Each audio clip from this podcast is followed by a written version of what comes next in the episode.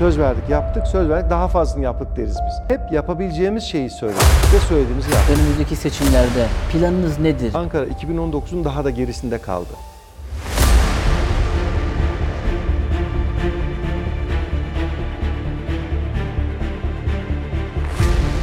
Şehir insanı inşa eder. Peki şehri kim inşa eder? Sayın Erdoğan'la siz nasıl tanıştınız? Bu ülkeye dair değerlerimizi bunun mücadelesine veriyoruz. Gençleri nasıl görüyorsunuz? Ankara için yeni hayallerimiz var diyorum.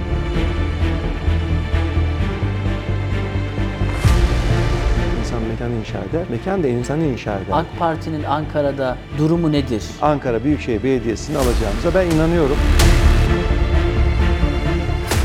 Siz iyi bir Ankaralısınız benim anladığım kadarıyla. Evet, ben doğuma büyüme Öz Ankaralı. Ankara, Öz Ankara. Kuzeyden ve güneyden. Babam Şeref Koçhisar'ın yerlisidir benim. Annem Çubuğ'un Akbayır köyünden ama ben Mamak'ta doğdum büyüdüm. Babam 57'de, 55-56'da gelmiş Ankara'ya. 56-57'de. Annem de babam da işte birisi ablasının, ikisi de ablasının evinde karşılaşıyorlar işte mahallesinde, Gülberen'de. Orada evleniyorlar. Babam askere gidiyor. Arkasından döndükten sonra Aktere'ye yerleşiyorlar. Sonra bizim şu anda oturduğumuz yere Abidin Paşa'ya geliyorlar. Biz de orada doğup büyüyoruz. Ankara'yı çok seviyoruz tabii. Bu Öz Ankara deyince Şevk Koçhisar'ın biz yerlisiyiz. Selçuklar'dan Sultanahmettin Camii vardır. Bir caminin dibindedir bizim evimiz. Benim büyük dedem de- Hala durur mu orada? Maalesef oralar tabii değişti. Çok daha farklı bir şey oldu. Dedemin dedesi Köse'nin Hacı İbrahim Ağa, Şevk Koçhisar'ın 4. belediye başkanı. 1890'larda. Tabii biz bunu gençliğimizde öğrendik. Çocukken çok konuşulmuyordu böyle şeyler. Dolayısıyla Ank- Ank- kuzeyden ve güneyden Has Ankaralıyız. Evet. Az Ankara mı? İlkokul, ortaokul, lise, üniversiteyi bina Ankara'da okudum. Hacettepe Fizik Mühendisliği. Dolayısıyla Ankara. Seviyorum ben Ankara'yı. Ankara'da yaşamak. Bir insanın büyüdüğü sokaklarda, hatıralarını biriktirdiği sokaklarda yönetici olması nasıl bir duygu? Ben mesela bazen düşünüyorum, hayal etmesi gerçekten çok zor ama şehirle ilgili, o şehirde yaşayan insanlarla ilgili de hayal kurmak ve onları gerçekleştirme yetkinizin de olması belirli ölçülerde Tabii. çok kıymetli bir şey yani. Gerçekten çok heyecan verici dediğiniz şey çok önemli. Mesela geçen işte 4-5 ay oluyor. Abidin Paşa ilk öğretim mezunuyum ben. Okulumuza yine gittik. Baktık bazı ihtiyaçlar var şimdi. Tepeden tırnağa okulu ihtiyaçlarını sağladık. işte bahçesini, asfaltını vesaire. Orada 5 yıl geçirdik yani biz sokağında. Bu çok e, gerçekten heyecan verici ve büyük bir sorumluluk da gerektiriyor aynı zamanda. Yani şöyle hani mahalle değiştirme denilen şey var ya ben doğduğum, büyüdüğüm sokakta ki evimizde yaşıyoruz. Yani 94'te bina yapıldı. Bir apartmana dönüştü işte o malum imar değişiklikleri sonrasında. Ben orada oturuyorum annemle, işte ablamla aynı binadayız. Küçüklüğümüzden beri gezdiğimiz yerler, okuduğumuz yerler, yaşadığımız yerler. Tanıdıklarımız, çevremizde bir sürü arkadaşlarımız tabii hepsi mesela Murat nasılsın diyor. Ben gayet normal yani. Birisi bakın ne diyor bu diyor. O benim arkadaşım diyorum. Tabii ki diyecek yani. Ben de daha çok memnun oluyorum öyle deyince. Dolayısıyla e, insanların hayatına dokunmak, onlara destek sağlamak, işte daha önceden belki gördüğümüz şu şöyle olsaydı dediğimiz şeyleri yapabilmek çok önemli. Yani belediye başkanlığının bu anlamda hani bir şey vardır böyle bir tabir bizden büyükler kullanır. Bir para basamaz, bir adam asamaz der. o anlamda gerçekten çok büyük etkileri var belediye başkanı olarak. Biz de bunu sahaya yansıtıyoruz. Sokakların, işte caddelerin, insanın yaşadığı yerlerden memnun olması, yaşadığı ilçeden memnun olması, ben bu ilçede yaşıyorum, ben burayı seviyorum. O duyguyu yaşatmak çok önemli. Ee, Gece gündüz biz de çırpınıyoruz bu duyguyla. Güzel bir duygu bu duygu, evet. Siz bir de fizikçisiniz. Evet.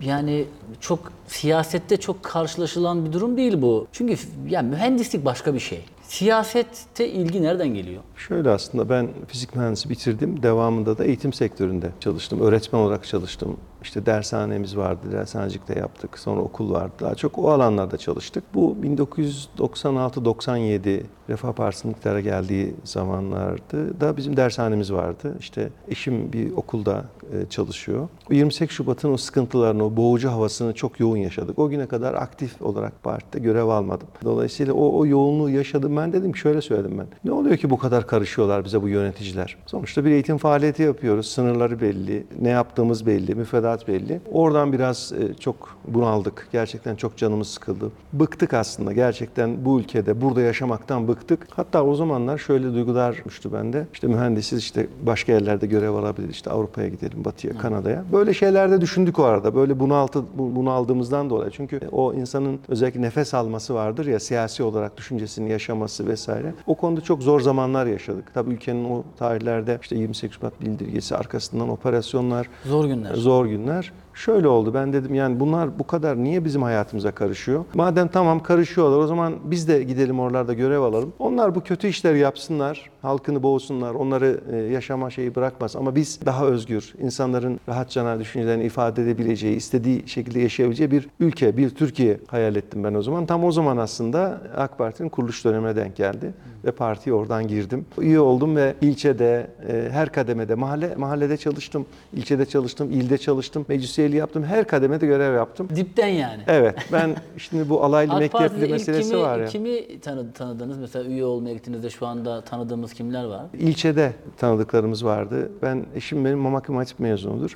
Oradan arkadaşları görev yapıyordu. Ramazan Gül diye mesela o zaman ilçede teşkilat başkan yardımcısıydı. Onu tanımıştım. Sonra Ramazan Koçak diye bizim mahallemizden bir abimiz vardı. Onu tanımıştım. Öyle başladık. Tabii siyaset, mühendislik hani biraz daha onu da sordunuz hemen söyleyeyim onu da. Mühendislik biraz mekanik bir iştir. Yani biz biraz mekanik düşünürüz biz. Yani sebep sonuç çok nettir. O determin çok çok belirlidir yani. Duyguya yer yoktur. Duyguya çok fazla. Evet gerçekten de duyguya pek yer yoktur. Tabii ben fizik mühendisliği okuduğumda mühendisliği sadece bir bilimsel açıdan değil felsefe açısından da okudum. Bilim tarihini, bilim felsefesini okudum. Yani bu işin arka planda ne var? Biraz onu okumaya çalıştım. Biliyorsun fizik zor bir meslektir normalde. Zor bir. Çocuklar zorlardan. çocuklar sevmez. Ancak fiziğin dili de matematiktir. Biraz matematikle, matematiğin dilini anlayınca, matematiği anlayınca fizik de biraz daha kolay oluyor. Gençlere, çocuklar hep böyle anlattık biraz daha. Ama mühendis olmanın şöyle avantajları var. Bir proje olarak bakıyorsunuz her şeye. Yani proje dediğim şey şu, işte bir, bir takım girdileri var, prosesleri var, işlemleri var, çıkış var, çıktısı var. Ve hiçbir şey açıkta kalmıyor dolayısıyla. Şimdi mesela kütüphaneyi tasarlarken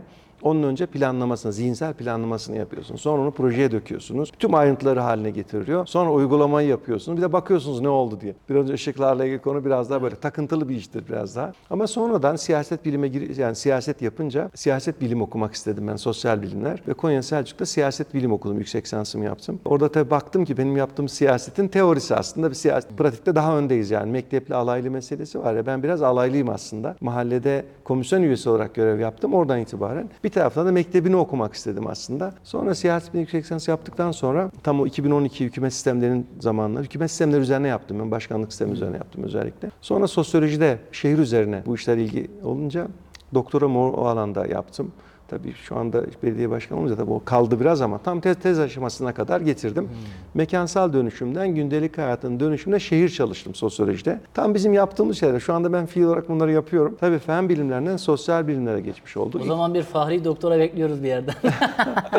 Evet zaten hayatımız şu anda tüm her şeyimiz bunu böyle olduğu için. Tabii dolayısıyla hani fen bilimlerindeki ve fen bilimleri ve sosyal bilimler aslında bilimsel olarak aynı yöntemler. Sosyolojinin ilk ismi sosyofiziktir mesela. İşte fizik kurallarının insanlar arasında toplumda nasıl olduğudur. Dolayısıyla bunları birleştirerek bir de sahadan geldiğim için onları birleştirerek çalışıyoruz. Yani Siyaseti bu şekilde devam ediyor. Burada bakıldığında çok sayıda kütüphane görüyorum ben. Şimdi arkadaşlarımız da var Ankara'da. Mesela, mesela sizin ilçeniz sınırları içerisinde kaç tane kütüphane var? Gençlerin ilgisi nasıl?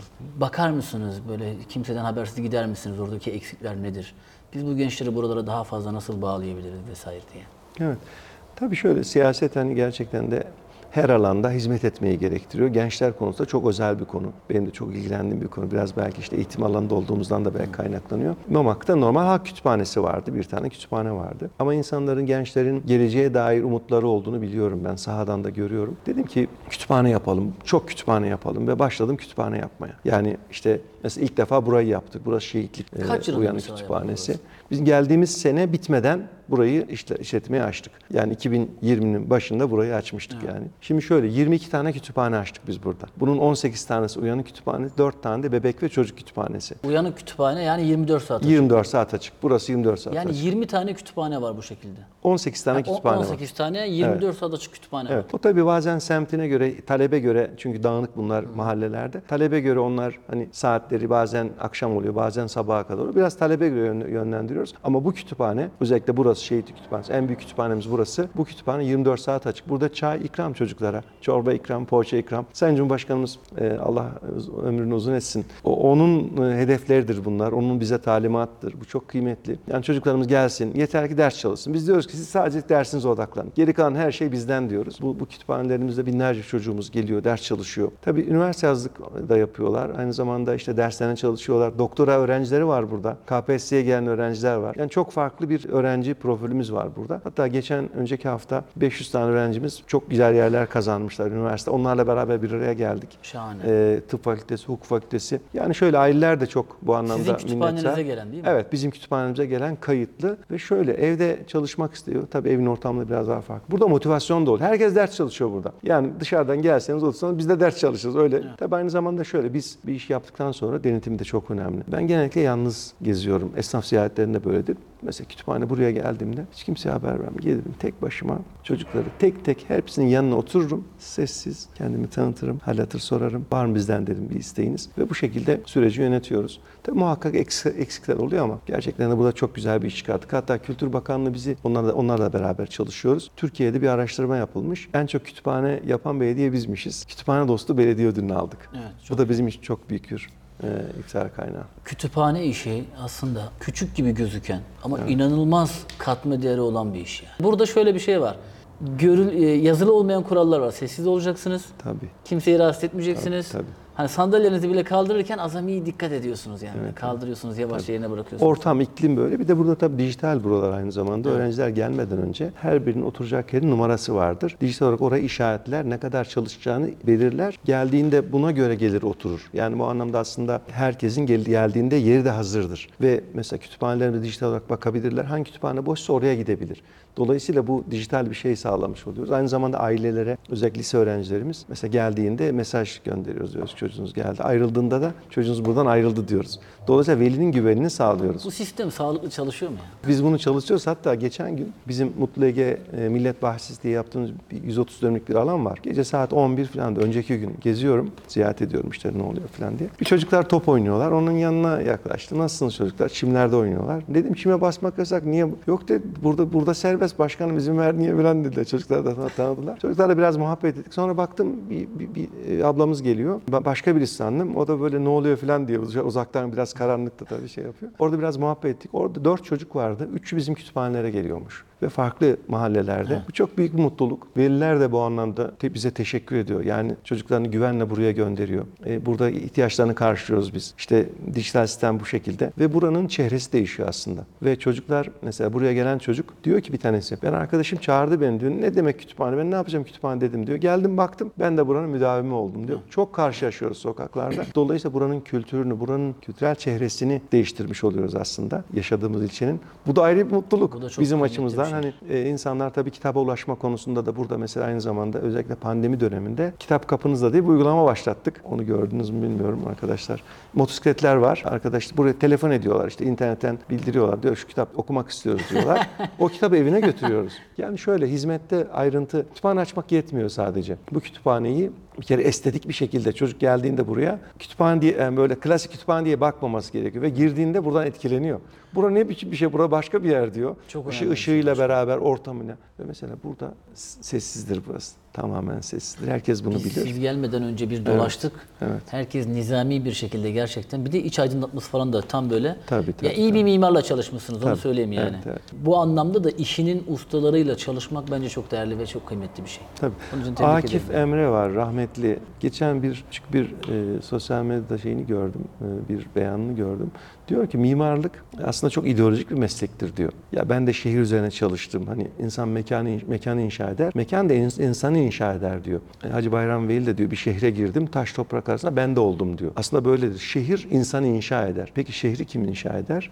Şehirde insan inşa ediyor normalde. Orada da mimarlar önemli. Siz tabii şimdi sahadasınız. Ee, bu anlamda sizin yorumunuz çok kıymetli. Objektif olacağınızdan da şüphem yok. Gençleri nasıl görüyorsunuz? Evet tabii biraz eğitimin içinden de gelmiş olmamın sebebiyle benim çocuklarla gençler diyaloğum çok iyidir. Bir çocuk gördüğümde genç muhakkak giderim halatını sorarım, okulunu sorarım, hedefini sorarım. Çocuklarla diyaloğumuzu çok sürdürüyoruz bu şekilde. Ben hep gençlerde umut var oldum. Şöyle zaman zaman ailemizin, çevremizde, arkadaşlarımın çocuklarla sorunlar oluyor gençlerle. Aristo da demiş ki bu gençlerin hali ne olacak demiş. Ben anlatırım onlara derim ki da o zaman da öyleymiş yani bundan 2500 yıl önce de böyleymiş. Yani burada gençleri biraz bırakmak lazım. Gençleri biraz serbest bırakmak lazım. Ben derim ki gençler muhakkak annesine babasına döner. Yeter ki anne baba rol model olarak doğru bir yerde dursun. Bu şekilde mesela örnek olaylarım da vardır çok benim. önemli. Anne baba ne yaşarsa çocuk bunu öğrenir. Söylediklerinden daha çok yaşadığını öğrenir. Şimdi baba telefonla konuşuyor. Bir yerde oturuyorlar işte çocuk da yanında.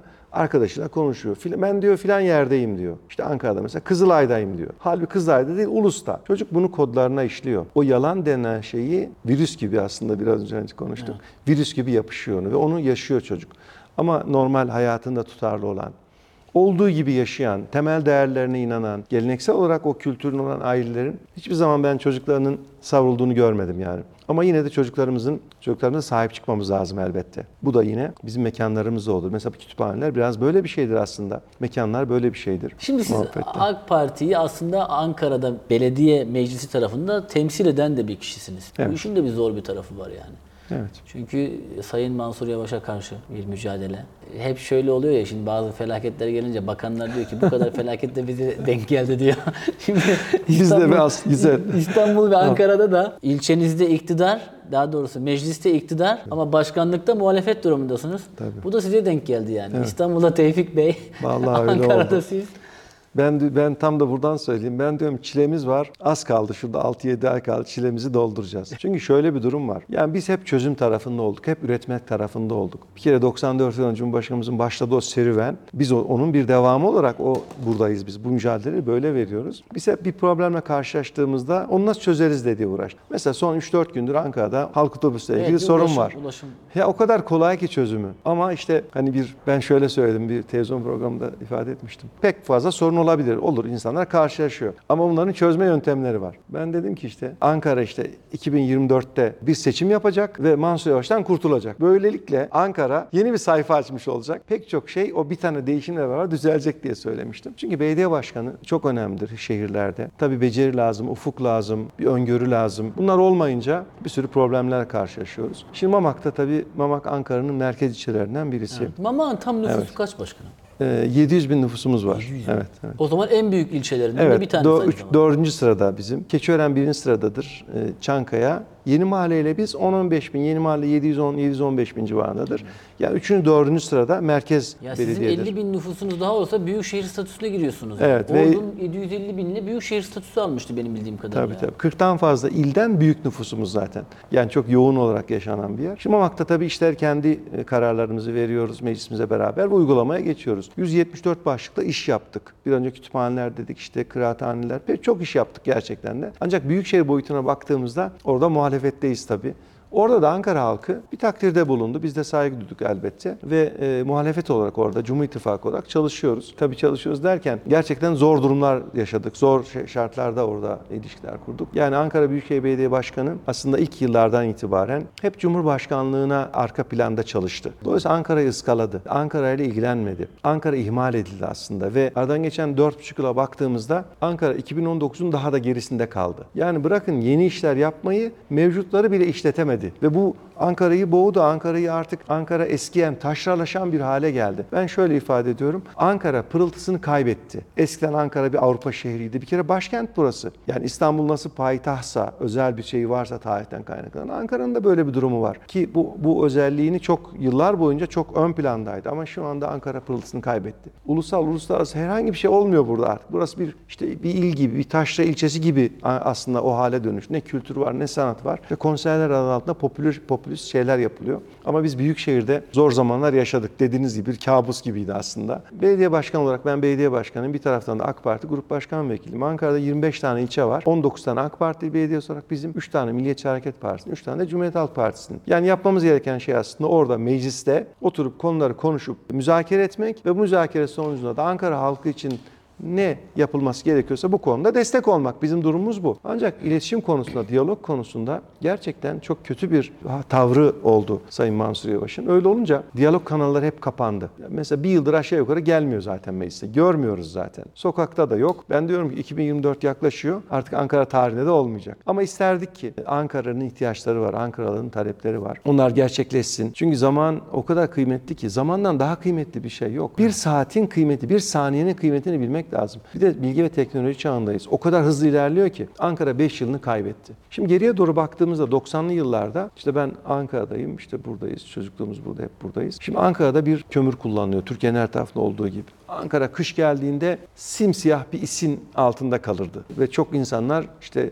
solunum e, sıkıntısı çekerdi vesaire. İşte trafik çok keşmekeşti. Su akmazdı böyle işte bazen akar bazen akmaz. Kuyu suyu kullanılırdı. İşte yollar asfalt değildi ben eskilerden hatırlarım. Şimdi öyle bir Ankara var 90'lı yıllarda. İşte gece konulardan apartmana doğru çevrilen. O zaman biz hayal etmiştik. Daha güzel bir güzel bir şehir hayal etmiştik o zaman. İşte İstanbul'da, Ankara'da, Konya'da, Diyarbakır'da, Van'da, Urfa'da ve o hayallerimiz üzerine bir işte 94 yılı beraber özellikle o hayallerimizi gerçekleştirdik biz. 30 yılda aslında yaşadığımız şehri modern bir şehre dönüştürdük. Her şeyiyle beraber söylüyorum ben bunu. İşte doğalgazla ilgili şimdi mesela şu anda doğalgaz gitmeyen köy kalmadı yani Ankara'da. İşte alt geçitlerimiz, üst Türkiye geçitlerimiz genelinde de birçok yerde var. Hatta Türkiye genelinde. Yani modern bir çağı yakalayan bir şey. Biraz önce hükümetimin yaptığı çalışmalardan bahsettik. Ankara'da bunu yakalamıştı aslında. 2009 2019 yılına kadar tabii söylüyorum.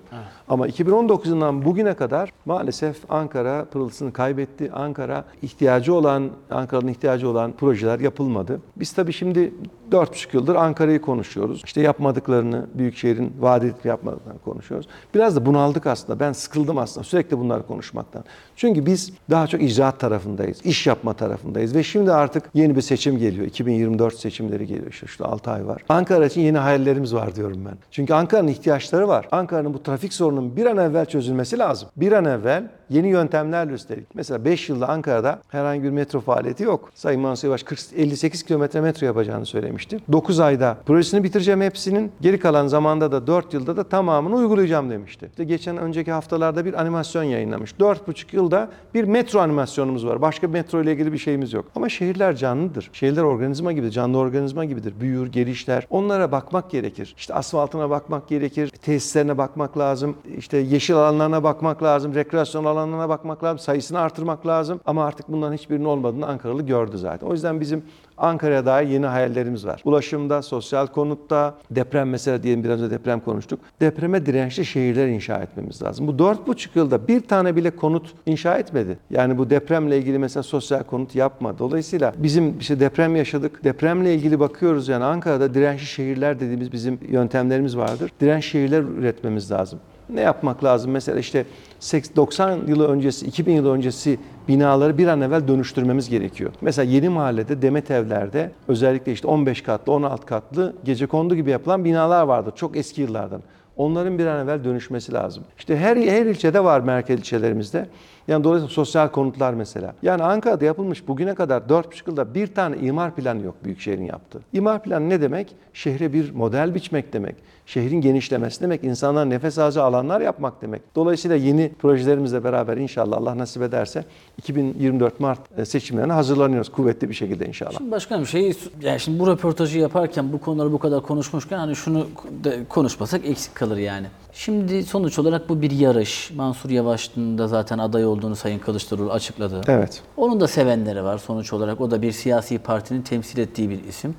Ama AK Parti de bu seçimlere gerçekten iyi hazırlanıyor görüyorum yani hem İstanbul'da hem Ankara'da hem diğer yerlerde. Şimdi İstanbul'da biz adayları hep duyuyoruz. E Siz de Ankara'da önemli marka isimlerden birisiniz. Mesela siz bu önümüzdeki seçimlerde planınız nedir? Bir adaylık süreciniz var mı? Gönlünüzden böyle bir şey geçiyor mu? Daha da ötesinde soruyu öteye götürüyorum. AK Parti'nin Ankara'da durumu nedir?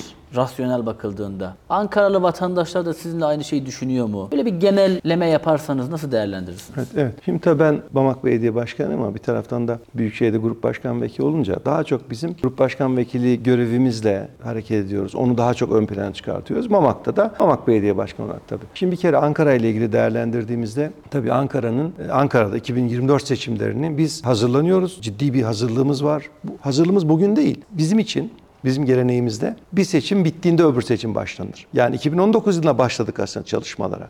O çalışmalarla beraber bizim burada 19 tane belediyemiz var. Tüm belediye başkanlarımız eserlerle, hizmetlerle, halkın arasındaki ilişkileriyle, o gönül ilişkisiyle beraber, gönül belediyeciliğiyle beraber yaptığımız, bizzat hayata geçirdiğimiz eserlerimizle biz var olduk. Ve seçimlere de böyle hazırlanıyoruz. Ancak tabii hem ilçe belediye başkanı olarak hem de Büyükşehir'deki grup başkan vekili olarak bir Ankara'nın da genel tablosu da önemli. Ankara'nın nelere ihtiyacı var? Bu çerçevede de çalışmalar yapıyoruz. Projelerimizi hazırlıyoruz. Tabii işte e, bir seçimle karşılaşmak demek sonuçta bizim bir adayımız olacak, bir adayımız çıkacak, bir adayımız belirlenecek ve o aday çerçevesinde, o adayın etrafında tüm belediye başkanlarımız, meclis üyelerimiz, teşkilatlarımız bir araya gelecek. Tek yürek olarak inşallah ben yüzde yüz Allah nasip ederse milletimizin teveccühüyle elbette Ankara Büyükşehir Belediyesi'ni alacağımıza ben inanıyorum. Tabi burada adaylar konusu hani konuşuluyor ister istemez. Ben şöyle söylüyorum. Bizim 19 tane belediye başkanımız var. 3 tane de Milliyetçi Hareket Parti belediye başkanımız var. Herhangi bir belediye başkanımız Mansur Yavaş'a kat ve kat daha ona, ondan çok daha iyi, iyi hizmetler yapacağını, çok daha güzel eserler yapacağını ben buradan açıkça ifade edeyim. Uygulamada da böyle. Dolayısıyla herhangi bir arkadaşımız bu görevi layıkıyla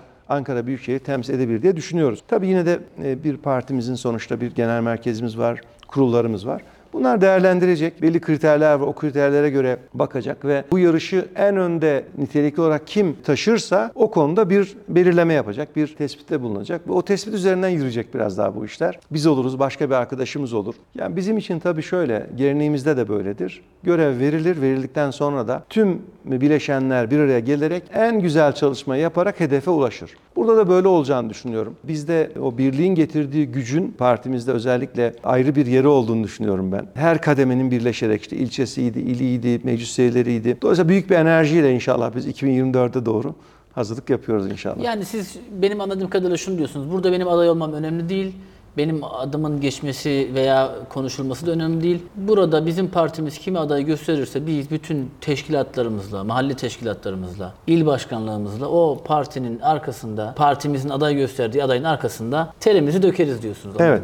Zaten bizim mücadelemiz bireysel mücadele değil. Biz bir geleneği temsil ediyoruz. Dolayısıyla bu çerçevede böyle düşünmemiz gerekiyor. Partimiz bir adayı gösterecek. Bu adayın çevresinde o adayla beraber kenetleneceğiz hep beraber. Bu ben olurum, başka bir arkadaşımız olur. Bu artık genel merkezimizin karar, vereceği bir karar. Bu çerçevede hep beraber hedefe doğru büyük bir enerjiyle inşallah hareket edeceğiz ve bu süreci önümüzdeki süreci böyle dolu dolu inşallah geçireceğiz hayırlısıyla. Evet. Ankara vatandaşı da sizin aynı şeyi düşünüyor mudur? Mansur Yavaş konusunda. Şimdi sahadayız tabii, sokaktayız ve Ankara halkı artık Mansur Yavaş'ın vaatlerini yerine getirmediğini, işte 2019 yılında söz verdiği sözlerin hemen hemen hiçbirini tutmadığını biliyor ve kararını veriyor diye biz sahada görüyoruz bunu. Şöyle 2019 yılında daha iyi bir Ankara hayali kurdurdu Mansur Yavaş. Vaatlerde bulundu bir sürü. İnsanlar da merak etti acaba yapabilecek mi diye. Ki Ankara'daki seçimler kafa kafayadır. Yani Ankara'nın hepsi değil yani. Yarısı işte diyelim ki 120 bin civarında bir farkla Mansur Yavaş'ın vaatlerini tutacağını düşündü. Ama aradan geçen 4,5 yılda baktı. İşte bir önce ifade ettim. Ulaşım konusunda mesela. Metro çok önemli. İnsanlar hani metro vaat etmiştin diyor mesela. Ortada metro yok. Ya da su fiyatları ile ilgili çok spekülasyon yapmıştı. Su çok yüksek demişti. Evet şu anda su Türkiye'nin en pahalı suyunu kullanıyor Ankara şu anda. 35 lira metreküpü. Bu çok fahiş bir şey yani. Ankara'da bunun iliklerine kadar yaşadı, yaşıyor. İşte otobüslerle ilgili konu var şu anda. Halk otobüsleriyle ilgili konu var. Sorun çözmüyor yani. Halkla esnafı karşı karşıya getiriyor. Ve Ankara halkı e, Mansur Yavaş gerçeğini daha iyi gördü şu anda. Ben şöyle bir etiket kullandım. Tanırsan sevmezsin diye. Önceden tanımıyorlardı 2019'da. Tamam Beypazarı'nda bir e, belediye başkanlığı vardı ama Ankara Büyükşehir konusunda ne yapabilir diye bilinmiyordu. Vaatleri vardı. Şimdi Ankara halkı tanıyor. Dolayısıyla e, yapabileceği ve yapamayacağı şeyleri gördü. Şimdi işte yeniden aday olduğunu e, ilan edildi. Seçim aday olarak girecek. Ben mesela merak ediyorum. Ne vaat edecek acaba? Zaten bir sürü şey vaat etmişti ve %99'unu yapamadı. Şimdi tekrar mı vaat edecek mesela? Seçmenimiz bu anlamda çok duyarlı olduğunu, bilinçli olduğunu düşünüyorum ben. Ve AK Parti'de bizim için ne söz verdiysek biz yaparız. Söz verdik yaparız, söz, söz verdik yaptık, söz verdik daha fazlasını yaptık deriz biz. Hep yapabileceğimiz şeyi söyledik ve söylediğimizi yaptık. Yani bizim aslında vatandaşla halkla olan diyalogumuz böyle bir diyalog aynı zamanda. Ama işte e, eskiden de çok eskilerde de işte bir kağıda yazarlarmış. Kağıdı işte konuşmadan sonra atarlarmış. Şimdi böyle bir şey aslında Mansur Yavaş'ın. Mansur Yavaş vaatlerini bir kağıda yazdı, halka gösterdi. Seçimden sonra bunları attı. Ve şu anda hiçbirini hemen hemen yapamadığını tüm halkımız biliyor. Dolayısıyla Ankara AK Parti'nin, Cumhur İttifakı'nın Milliyetçi Hareket Partisi'yle beraber hizmet ve eser belediyeciliğini özledi. Biz bunu sahada görüyoruz. Allah nasip ederse de vatandaşımız sandığa bunu yansıtacak. Gelmiş geçmiş en kötü belediye başkanı ünvanıyla Mansur Yavaş tarihin karanlık sayfasında yerini alacak inşallah. Vallahi başkanım çok keyifli bir sohbet oldu. Ben çok teşekkür ederim. Bize vakit ayırdınız. Yani bu kütüphane için de ayrıca bir vatandaş olarak teşekkür ederim. Biz belki de buradan yıllar sonra yeni Aziz Sancarların çıktığına şahit olacağız. Son olarak siz gençlere neler söylemek istersiniz? Şimdi gençlerimiz tabii özellikle çok şanslı olduğunu e, düşünüyorum ben. Şimdi Mesela üniversitelerde biz okurken harç konusu vardı üniversitelerde. Evet. Bazı eylem yapardı işte harçlar olmasın, üniversite ücretsiz olsun. Üniversiteler şu anda ücretsiz yani. Bu çok büyük çok büyük bir imkan ve o zaman çok küçük miktarlarda belki kredi verir. Şimdi çok daha yüksek kredi veriliyor. Üniversite sayısı azdı. Şu an Türkiye'nin her tarafında üniversiteler var. İmkanlar var. İşte Mamak'ta biz bunu yaptık. Türkiye'nin her tarafında var bunlar. Dolayısıyla gençlerimiz aslında Türkiye'de değişimi görüyorlar ve yaşıyorlar da aslında. Burada tabii meslek yönlendirme konusunda belki e, küçük yaşlarda çok daha titiz çalışmak, işte ortaokula, liseye gelince o yeteneklerin keşfedilerek yönlendirilmesi konusu var biraz aslında. Bir de belki özellikle bizim sanayi anlamında, teknoloji anlamında biraz daha erken yaşlarda mesela meslek okulları, meslek yüksek okulları onlar aracılığıyla biraz ara eleman konusu belki fonksiyonel hale gelirse çünkü herkes üniversite mezunu oluyor. Üniversite mezunu olmak diploma olması yetmiyor ki. Evet. Çok önemli Ee, bir konu bu. Dolayısıyla bir mesleğine sahip olması gerekiyor. Gençlere özellikle şunu söylüyorum ben. Üniversite başladı tek başlayacak önümüzdeki ay inşallah. Diyorum ki birinci sınıfa başladınız ya. Hangi meslektesiniz? Hukuk okuyorsunuz mesela. Gidin hemen bir hukuk bürosunda çalışmaya başlayın. Hafta sonları, akşamları. Elektronik mühendisliği mi? Gidin hemen bir teknoloji firmasında çalışmaya başlayın. Öğretmenlik mi? Gidin hemen biraz özel okullara takılın. Biraz gidin oralarda. Yani Üniversiteyi okurken mesleğinin gereklerini, ihtiyaçlarını öğrenmeleri durumunda bitirmeden iş bulacaklarına ben inanıyorum. Gençlere böyle bir tavsiyemiz var. Ben de bir Ee, çağrıda bulunayım. evet. İletişim okuyan arkadaşlar lütfen biz oluruz, başka içerik üreten arkadaşlar olur. Yani size rica ediyorum. Lütfen gidin buralarda çalışın, öğrenin. Evet. Ya şimdi 4 yıl üniversiteyi bitiriyor. Diyorum ki montaj programı biliyor musun? Hayır. E, Kadrajı nasıl oturtacaksın? Hayır. Renk tonlamayı biliyor musun? Hayır. Abi sen 4 yıl ne yaptın üniversitede? Tabii. Bunu söylediğimiz zaman da kızıyorlar. Bakın çok iddialı bir şey söyleyeyim. Özellikle Acun abi bu konuda büyük bir alan açtı. Türkiye'de şu anda başkanım, şu bizim işte bu arkadaşlar da biliyorlar. Montaj, kurgu, Tabii, tabii. personel yok biliyor musunuz? Gerçekten öyle. Yani var olan elemanı da adam kaçırmak istemiyor. Ya şu anda biz Tolga'nın nazını çekiyoruz yani. Tolga bize stop dediği anda biz şey hani böyle gece bir hayvanın gözüne ışık tutarsın kalır ya öyle kalıyoruz yani. Halbuki üniversitede okuyan genç arkadaşlarımız kendilerini bu alanda çok iyi yetiştirseler, geliştirseler inanın çok kaliteli yerlerde inanılmaz işlere imza atarlar. Yani Türkiye'de nitelikli insanlar, kendini geliştirmiş alanlarında geliştirmiş insanlar her zaman çok fazla iş olanağına sahip olurlar yani. Evet bu çok önemli. Zaten gençlerle ilgili yani üniversite okumaya, okumaya başladığında bu işin içerisine girdiğinde onu o zaten duramıyor. Onu öğreniyor, gereğini yapıyor. Ben belediyecilikle ilgili birkaç şey daha e, uygun olsa eklemek isterim. Şimdi bu hani 7'den 70'e doğumdan ölüme hizmet alanlarımız var bizim.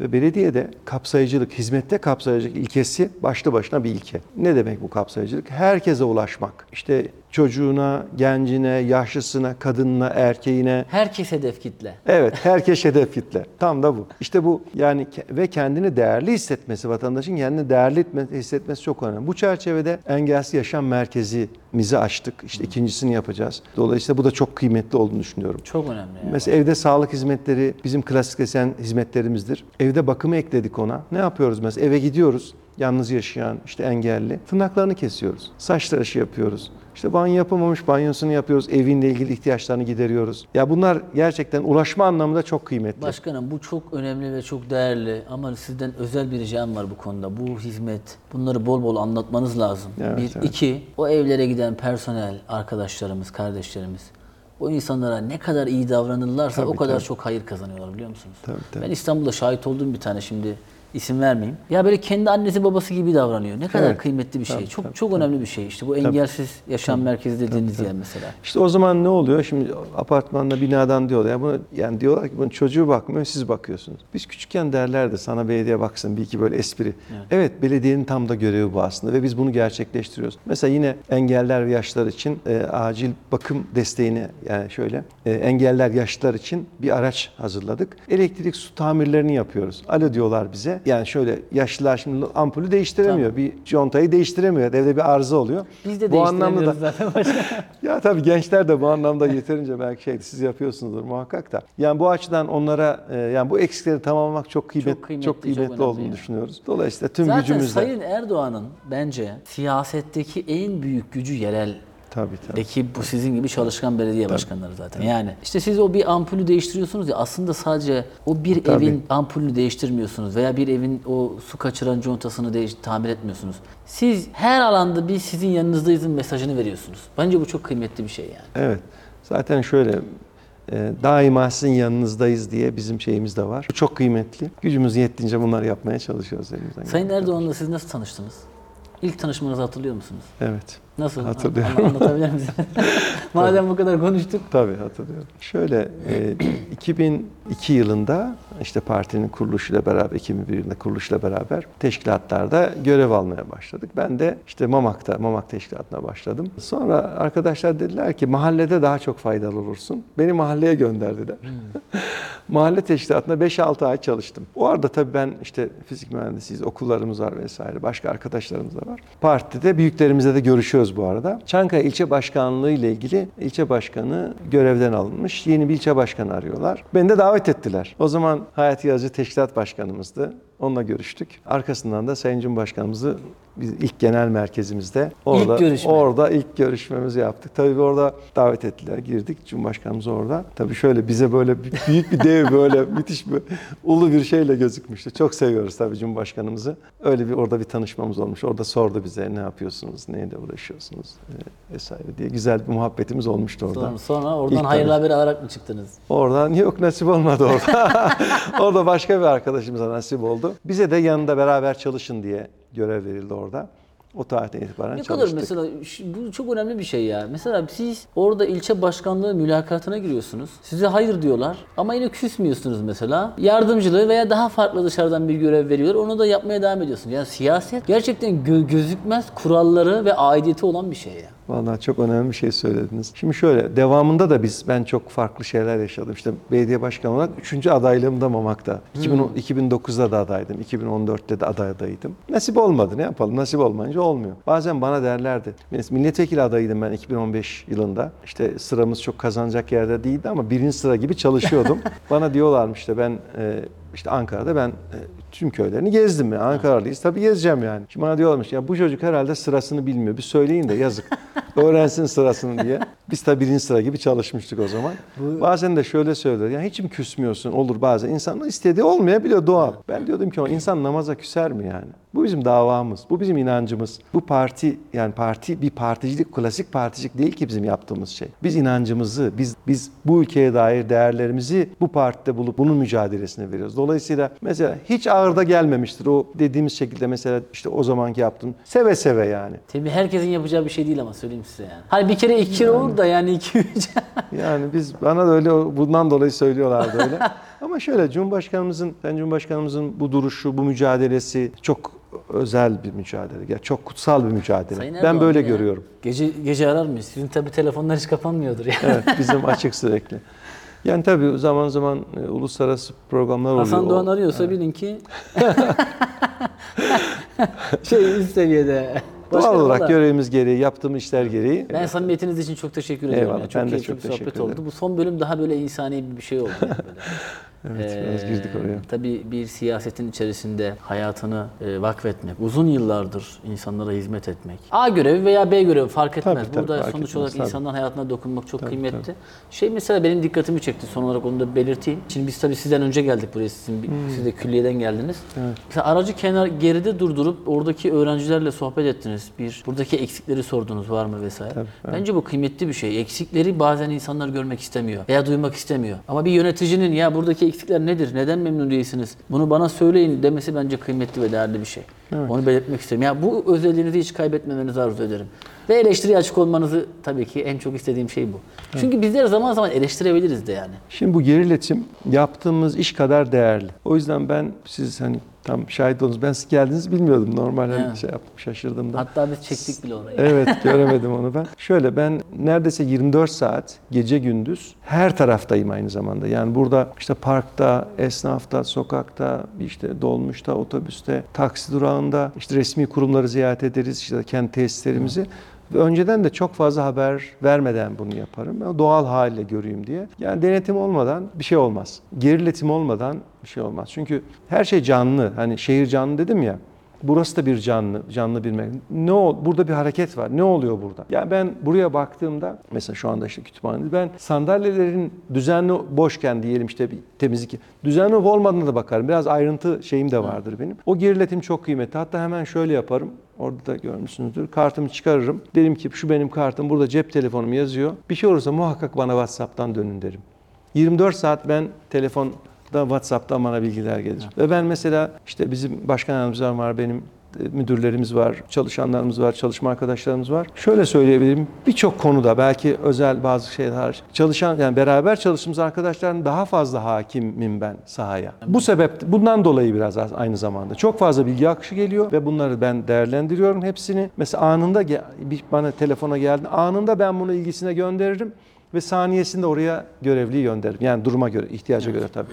Bu çok kıymetli. Çok önemli. Ki eleştiri yani critical thinking deniyor buna. Bu eleştiri çok eleştiri olmazsa olmaz. Niyetimiz sağlam, kendimiz hani adamışlığımız sağlam. Onun haricinde eksiklerimiz olacak. Bu eksiği tamamlama azmi de aslında bizim için bir Müslüman olarak da öyle değil midir? Yani tamam cenneti istiyoruz ama bir taraftan da orada da cehennem var. İkisi arasındayız biz yani. Tedirginiz yani. Acaba Allah korusun bir taraf bir eksiğimiz olmasın. Bir taraftan da dua ederiz. Cennetini bekleriz. O tedirginlikle yaşamak biraz bizimki.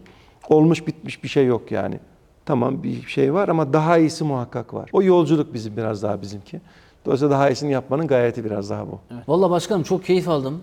Ee, bazı ederim. şey bizim e, gazeteci Ahmet Hakan bazı böyle isimler vardır onda. Der ki bunlarla kahve sohbeti yapacaksın. Hmm, bunlarla çay sohbeti yapacaksın. Bununla maç sohbeti yapacaksın. Hayır hayır. E, gerçi o pek futbol sohbetlerini sevmez de.